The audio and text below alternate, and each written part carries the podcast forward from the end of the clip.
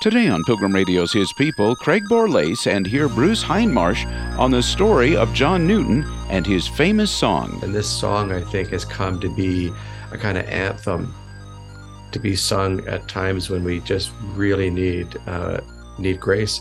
Sung after 9/11, sung after the Swiss Air 111 disaster, sung after the Oklahoma City bombing, sung at all these different times of tragedy when life is its very worst. People realize um, in the midst of wretchedness, um, we need grace, we need mercy, we need forgiveness. Craig Borlase and Bruce Hindmarsh next.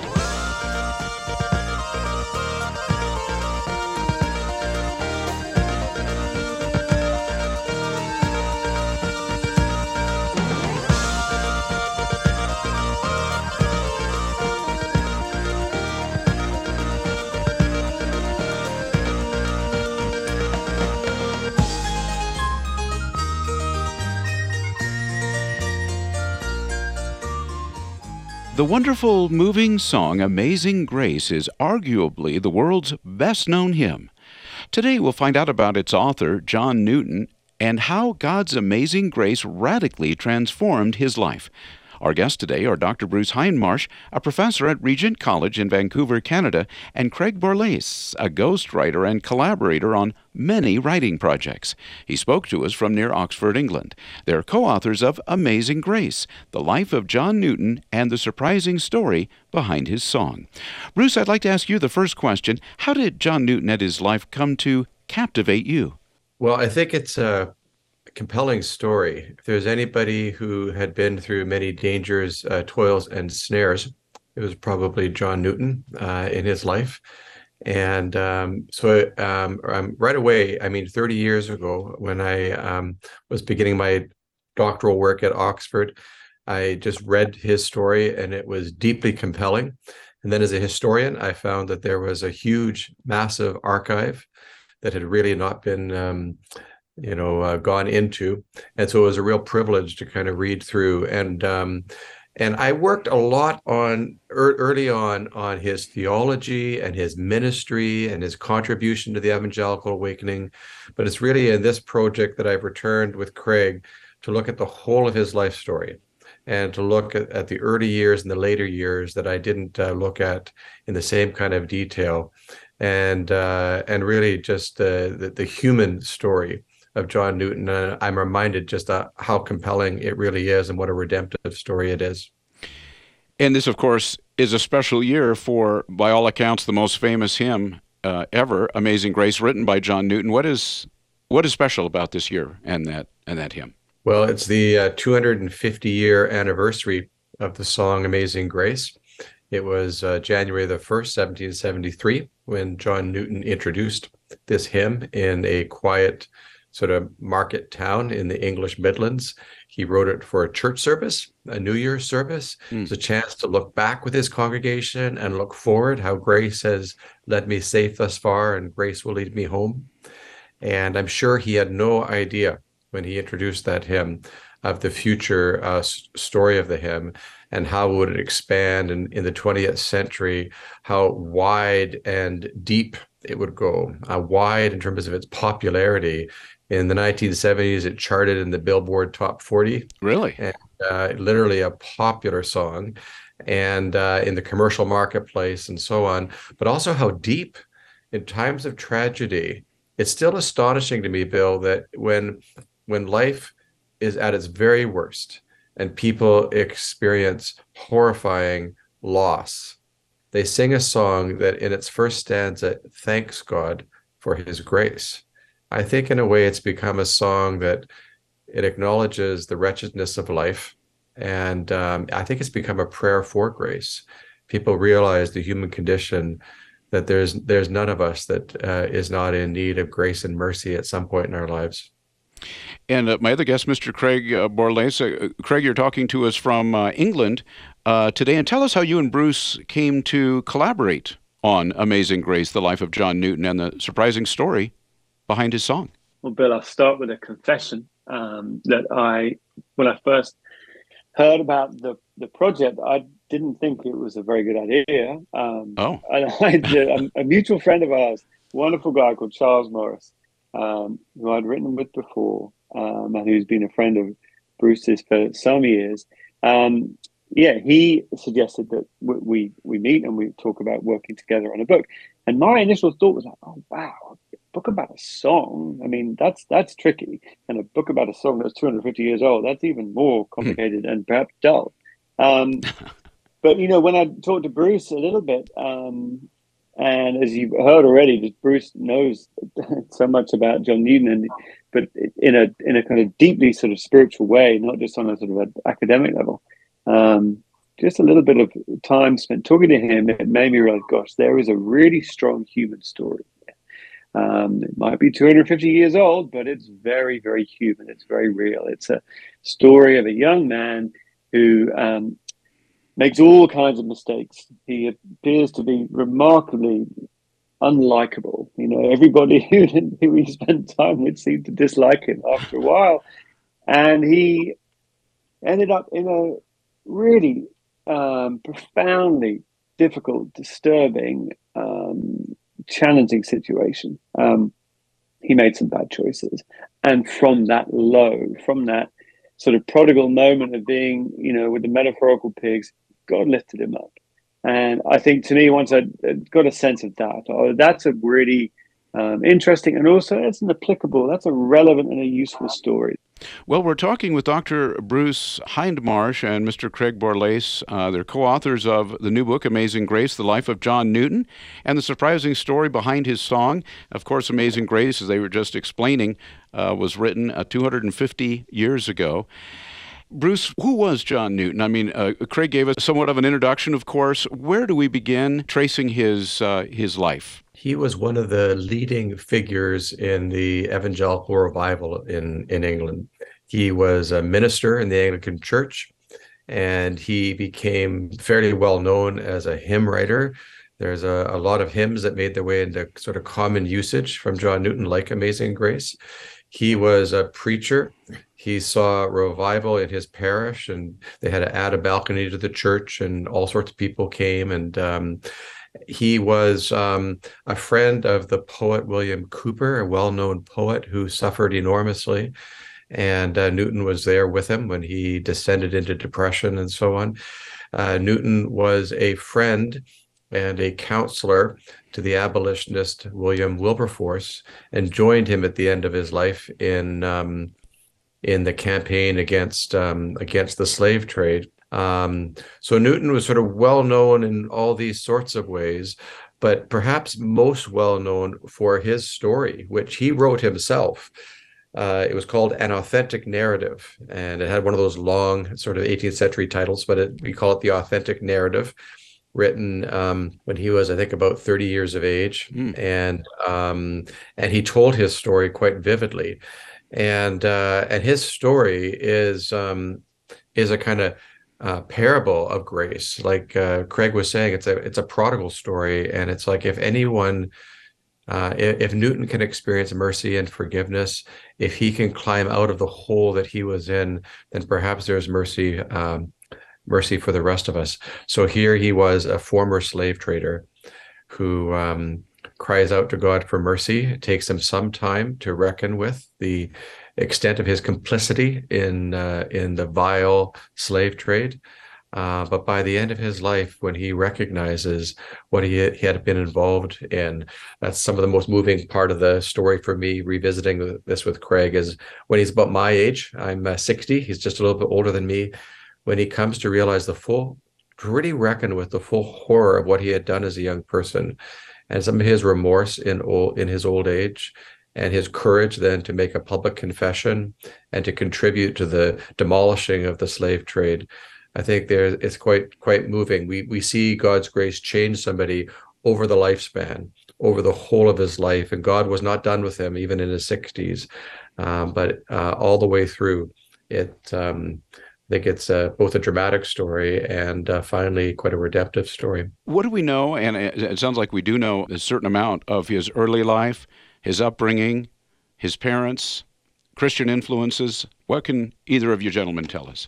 We know quite a lot because he gave us quite a lot of information. Uh, one of the things where Craig sort of pushed me in a sense. And that Craig has never written a dull sentence in his life. he tells a story vividly and right has has written this like a novel. Um, but it's quite poignant uh, that you know the the kinds of things that happened to him as a young person. At uh, six years of age, his mother dies while his father's away at sea, and he he's all alone in the world. I think uh, again the way Craig writes forced me in a new way to reckon with what it felt like to be a six-year-old boy at that moment, what it felt like to fall uh, in love uh, sort of punch drunk in love with a, a, young woman, so much so that three times in a row in December he overstayed and messed up plans that others had for his life. Uh, what was it like to be kidnapped at 18 and into the Navy and uh, into that brutal world? What was it like at 21 years of age to suffer near starvation, uh, bondage, abuse, and uh, and and really look like he was going to die far away from home, unloved? Uh, we so we there's a lot of information there's a lot of manuscripts and so on and craig has been brilliant at putting that together to tell the story in a way that gives the reader a front row seat well, the book is Amazing Grace, the life of John Newton and the surprising story behind his song. And I, I have to get to the song here in just a couple minutes. But uh, regarding slavery, the slave trade, uh, Bruce, a couple of very interesting points about John Newton's life. One is well known, that he was involved in the slave trade, very cruel slave trade. He wrote a lot about that. He was haunted by that, and I want to ask you about that too. But there was a period in his life where he was actually a slave himself. Tell us about that and the chronology of, of those two. So early on, I guess he'd be maybe 20 years of age. Um, he had been, um, I call it kidnapped. He had been impressed into the Navy. It was kind of a legal kidnapping. And um, the conditions were fairly brutal and he was exchanged out of the navy for you know as the the ship was on its way to a five year kind of tour of duty in the east indies. But he um, he ended up getting traded for a merchant mariner uh, and, he, and he found himself sort of literally descending sort of metaphorically and uh, and and actually down a ladder into the into the slave trade onto a slave ship on the guinea coast of africa. For six months they're working their way down the coast and the end ends up on a chance. He made a lot of reckless decisions in his youth, never deliberate. He said, just go for it. Mm-hmm. He ended up um, becoming essentially an apprentice to what they called a slave factor. That's like a wholesaler of slaves. Mm. And he ended up on this little island called Plantain Island, uh, sort of south of what would today be Freetown, I guess, in Sierra Leone. And he ended up on this tiny island. I think it's like I don't know, three three miles long and and um, just a tiny island. And um, but the the situation turned where he ended up being abused. He ended up being he was malarial at some point. He had a fever. He um, but he ended up himself being in in chains. His uh, master and his black mistress a woman uh, that they know as pi uh, began to mistrust him and uh, he found himself in chains and shackles. The servant of slaves he said. There were slaves who had pity on him who helped to feed him and so on. But it was the kind of the low point of his um, experience to be uh, to find himself enslaved uh, near death uh, far from home and um, um, and kind of bottoming out. And he reached that kind of um, that low point. And uh, he always remembered that as kind of a, a low point in his experience um, there are many points when, as he tells his own story, he remembers quite often, like I should have, I should be dead. I shouldn't still be here. And just the fact that God preserved his life, he realized was such a um, was was such a remarkable thing. And then the one to whom, you know, for many of us, you know, many people have had terrible things that have happened to them mm-hmm. for which they need grace. But then Newton becomes complicit and the the one who was enslaved becomes a slave trader. And then then it, he's going to need grace for the terrible things not only that had happened to him but for the things that he did. And so even even having sunk that low that did not lead him to just realize okay well obviously slavery is is wrong and it's hard for us to appreciate today how widely this was accepted and uh, that he could be blind like that and that it would take time for him to um, to awaken um, really with the rest of um, the British public in the 1780s. Um, but that was a low point for him. He knew what it was to be in bondage and to be near death, to be near starvation, um, um, to have a, a, malarial fever that nearly took his life. So there's m- many points here of, of connection. He he was obviously released from his slavery. He became involved in the slave trade. I'm unfortunately because of time having to skip over some some aspects of this story. But how long was he involved in the slave trade in terms of bringing uh, enslaved people to five or six years? Five or six years, 1749 to um, 1754. One uh, voyage as first mate, and three as a captain of a slave ship. And he witnessed really incredible cruelty for those of us. Uh, some of it's recorded in the book, but uh, yeah. and he participated to some extent in it. Oh, he he did.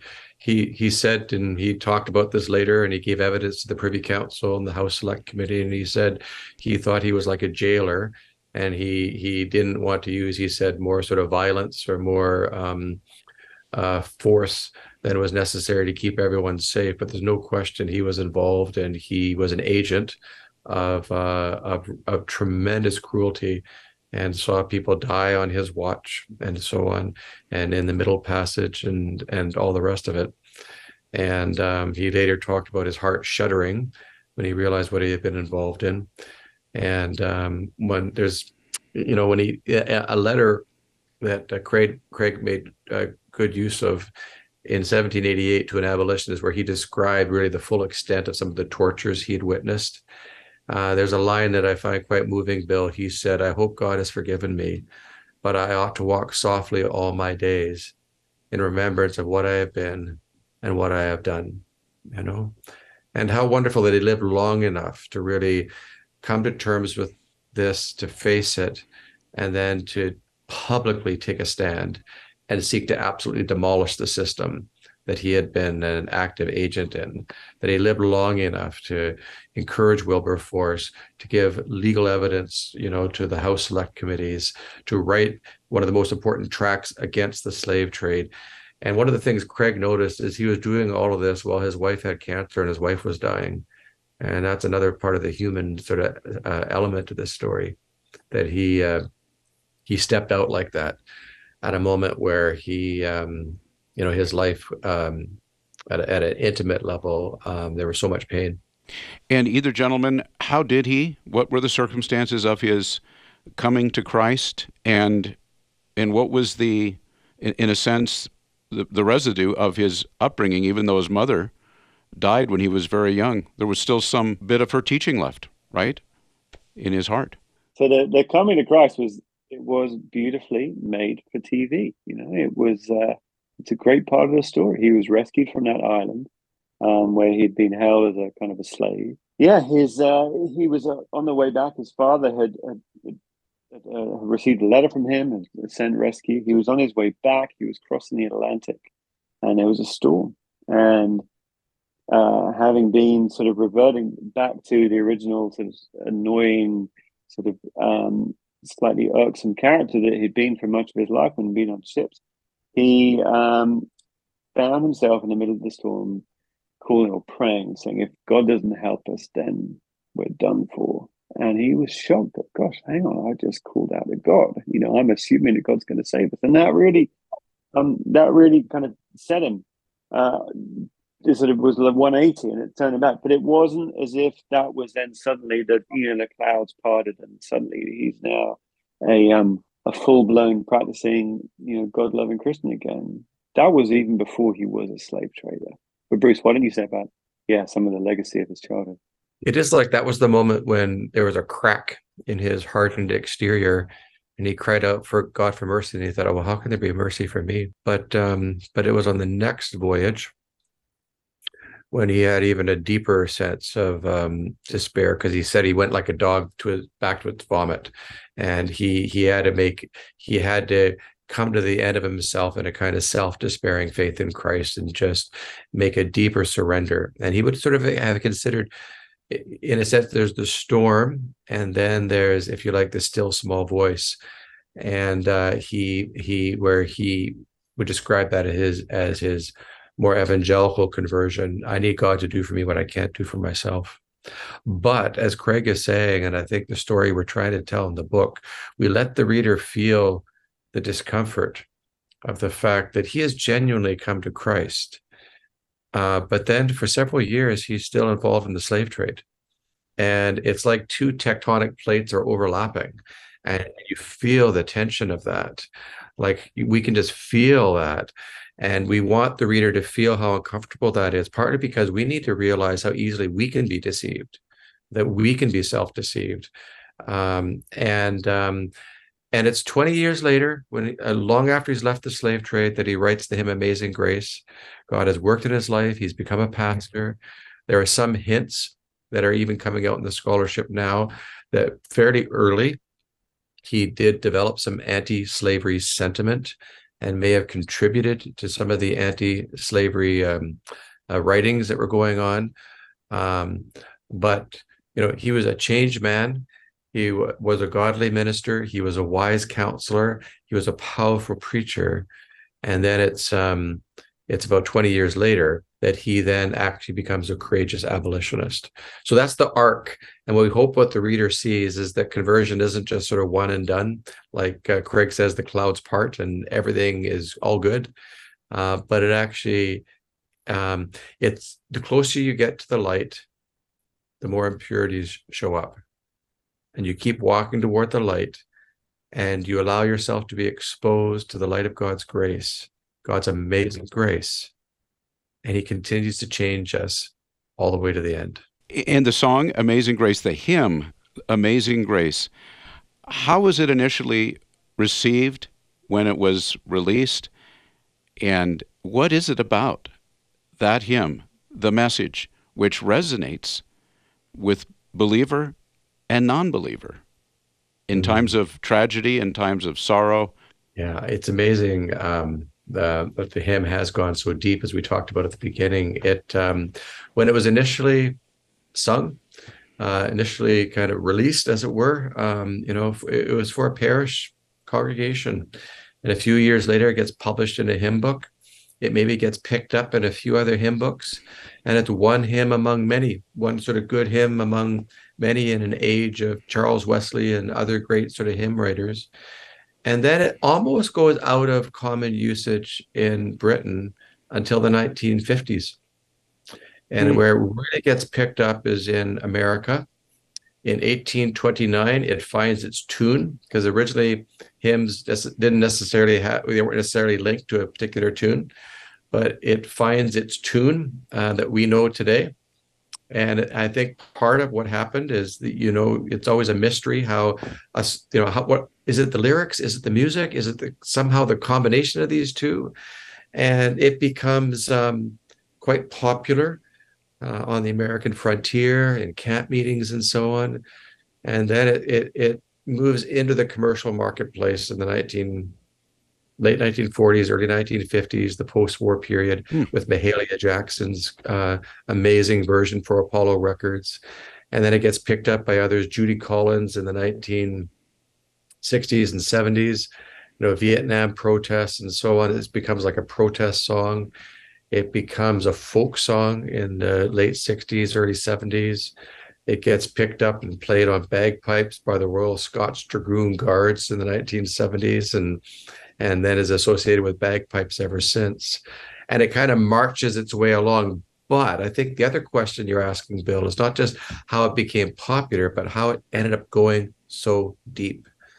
And it's still a bit of a mystery to me, but I think my my hunch is it's the fact that there's something about this sense that universally there isn't any one of us that doesn't come to a point in our lives where we realize we need grace we need mercy, we need kindness, and that uh, the human condition, as beautiful as it is, is so flawed that we need grace. And this song, I think, has come to be a kind of anthem to be sung at times when we just really need uh, need grace. Sung after 9/11, sung after the Swiss Air 111 disaster, sung after the Oklahoma City bombing, sung at all these different times of tragedy when life is its very worst. People realize um, in the midst of wretchedness. Um, we need grace, we need mercy, we need forgiveness. His, I, I don't know if they were his last words, but some of his last words on his deathbed kind of summed up all of this, what you've just been explaining, kind of summed up his life, at least in his mind, but really, in, in a sense, it sums up all of our lives. Yeah, he said, My memory is nearly gone. He's 82 years of age, but I remember two things that I am a great sinner and that Christ is a great Savior. Haven is producing a documentary on John Newton and on, on this hymn. Can either of you gentlemen tell us a little bit about what's what's planned there? I mean, there have been other, for example, there was the movie Amazing Grace some years ago, which focused, of course, primarily on Will, William Wilberforce and to a lesser degree on John Newton. But do you know a little bit about the content of this movie, how we might, uh, what we might look forward to? Greg and I were both involved in writing the script, and I've been involved in sort of presenting for this documentary with a lot of reenactments. But the, you know, the line that the, the one of the last things we heard Newton say that I just uh, quoted about, I remember two things. Um, we wrote that into the script, and I can tell you how powerful it was. We were on the Isle of Man filming John Rhys Davies, a tremendous actor who was in Lord of the Rings and Raiders of the Lost Ark. To hear him, in a sense, reauthor that, and to hear him uh, put all his sort of skill into um, portraying these poignant moments for the old John Newton were just amazing. I think it's going to be a wonderful film. It'll be it'll tell the story not just of um, John Newton's life, and um, but also um, it'll also be a biography of the hymn itself. And there's a lot of music. The Kingdom Choir uh, sings, and I can tell you when we heard them sing in Olney under the pulpit of a former slave trader, is one of the world's leading black gospel choirs singing with such unbelievable joy singing amazing grace i can tell you the whole crew christians non-christians didn't matter the whole crew there wasn't a dry eye uh, listening to this um, this performance. So um, look forward to it at the uh, i think toward the end of this calendar year um, early next year uh, hopefully we'll um, that film will be out and we'll get uh, one more crack at amazing grace You've been listening to His People on Pilgrim Radio. Many thanks to our guests, Dr. Bruce Hindmarsh, a professor at Regent College in Vancouver, Canada, and Craig Borlase, a ghostwriter and collaborator living near Oxford, England. They're co authors of Amazing Grace, the life of John Newton and the surprising story behind his song. Coming up on tomorrow's program, it's Rachel Ruth Lotz Wright on preparing to meet Jesus, either when he returns or when we die and go to be with Him. And it was at that moment that I felt the finger of God I just go across my heart, and all of a sudden the blood came back to my body, and I was able to open my eyes and and I knew I even said in the room, I was like, "You don't know Jesus, you do too, because He just saved my life." And they rushed me off to the OR and and um, put massive stents in my heart, and um, and so I shouldn't be I shouldn't be here except that God allowed me to live and and to bring this message really because we could meet him today. You know, we could die. We're not promised tomorrow. Coming up tomorrow at this same time right here on His People. Thanks for listening.